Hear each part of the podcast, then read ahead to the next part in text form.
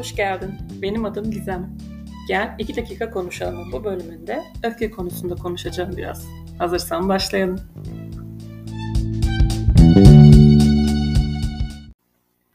Neden öfkeleniyoruz? Neden kızıyoruz? Bunların altında yatan buzdağının görünmeyen kısmında ne var bakalım ve kendimize karşı daha dürüst olmaya çalışalım diyorum bugün.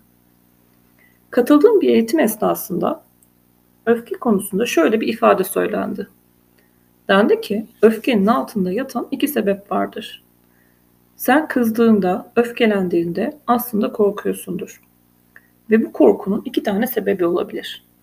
Birincisi, sende var olan hali hazırdaki bir şey kaybetme korkusu. Bu bir iş, ilişki, fiziksel bir şey, para ya da güç, özgüven vesaire gibi kavramlar da olabilir. İkinci sebebi de ulaşmak istediğim bir şey vardır. Bir hedef, bir amaç, bir hayal, bir şeye sahip olma, artık her neyse o. O ulaşmak istediğim o şeyi kaybetme korkusu. Yani ya sendeki bir şeyi kaybediyorsun ya da ulaşmak istediğin bir şeyi kaybediyorsun. Ve bu kaybetme korkusu da öfkeyi tetikliyor. Hayatındaki öfkelendiğin, kızdığın o anlara bir bak bakalım. Altında yatan o asıl sebeplere. Yani gerçekten o andaki o öfkenin altında bir korku var mıydı? Ve bunu bana söylemek zorunda değilsin. Etrafındaki kimseye söylemek zorunda değilsin. Ama kendine söylemek zorundasın. Çünkü insan kendine dürüst olmadıkça çevresine karşı nasıl dürüst olabilir ki? Kendi gerçeğini nasıl gösterebilir? Kendi gerçeğimizi yaşayabilmemiz için zaten önce kendimize karşı dürüst olmamız gerekiyor ki kendimizi tanıyalım, kendimizi bilelim. Önce kendimizle olan ilişkimizi en olması gerektiği şekilde yaşayalım. Yani kendi gerçeğimizi yaşayabilelim diye. Ben baktım kendi hayatımdaki böyle öfkelendiğim anlara ve hakikaten de altlarında bir korku var. Yani genelde ulaşmak istediğim bir şeyler var ve o engellendiğinde, ona bir set çekildiğinde ve o hayale ulaşamayacağımı hissettiğim anda o duruma karşı bir öfkeleniyorum. Ve diyorum ki işte o öyle yaptı da öyle oldu da işte böyle olur mu bilmem ne şeklinde karşı tarafı suçlamalı. O duruma karşı bir kızgınlık, bir öfke patlaması oluyor. içimde ya da dışıma karşı gösterdiğim. Halbuki orada temelinde yatan çok küçük bir korku var. Yani küçük ya da büyük artık neyse o kişideki o andaki o durum. Ona ulaşamayacağını hissettiği anda patlayan bir korku ya da elinde hali hazırda bir şey var. Yani bilmiyorum bir ilişkiyi kaybetme korkusu olur, ya da bir işini kaybetme korkusu olur ya da işte gücünü kaybetme korkusu, huzurunu kaybetme korkusu olur.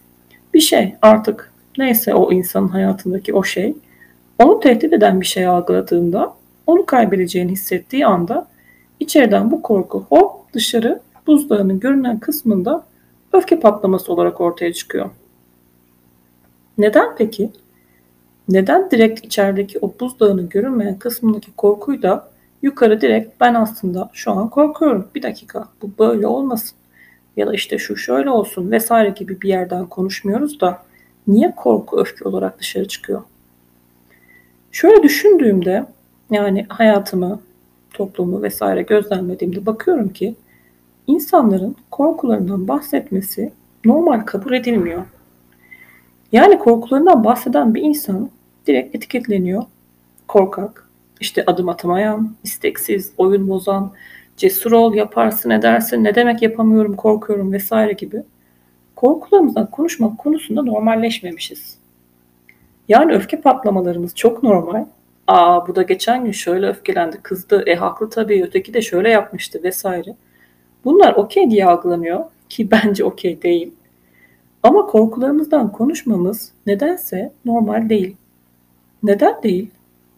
Yani neden korkuyoruz korkularımızı paylaşmaktan, onlar hakkında konuşmaktan, karşılıklı iletişimin içinde kendimizi doğru şekilde, düzgün şekilde ifade edebilmekten?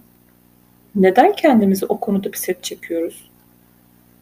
Sanırım bence yani o konularda konuşmak en hassas olduğumuz, en kırılgan olduğumuz yerleri paylaşmamızı da getiriyor yanında. Yani insanın korkularını anlatması, korkularını paylaşması demek bu konularda ben daha hassasım. Bu konularda korkularımı bilirse insanlar beni oradan yaralayabilir. Onları tetikleyebilir. ve onları bana karşı kullanabilir diye diye öyle bir kendimize bir set, bir savunma duvarı çekmişiz. O savunma duvarının arkasında sanıyoruz ki korkularımızdan bahsetmezsek çok iyiyiz. Peki korkularından bahsetmediğin şu anki yaşamında öfke patlamalarıyla iyi misin? Yine iyi değilsin ki.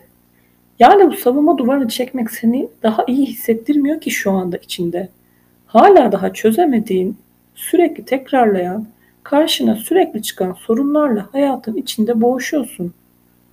Ve altta yatan o kök sebebi çözmediğin sürece bu sorunlar sürekli tekrarlaya tekrarlaya kısır döngünün içinde önüne gelip duruyor. Mesela bir salyangozun kabuğunu düşün. Kabuğunun şekli nasıldır? Böyle dönen bir spiral şekil vardır değil mi kabuğunda? Kökten, ortadan başlar, çember çize çize tekrar tekrar büyüyerek genişler. Onun bir orta noktasında durduğunu düşün. Sen buradaki sorunu çözmediğinde bu dönüp dolaşıp tekrar geliyor. Biraz daha büyümüş. Burada yine çözmediğin sorunu tekrar dönüyor, dolanıyor. Biraz daha büyük bir şekilde tekrar geliyor. Yine çözmüyorsun kök sebebi. Tekrar dönüyor, dolaşıyor, tekrar geliyor.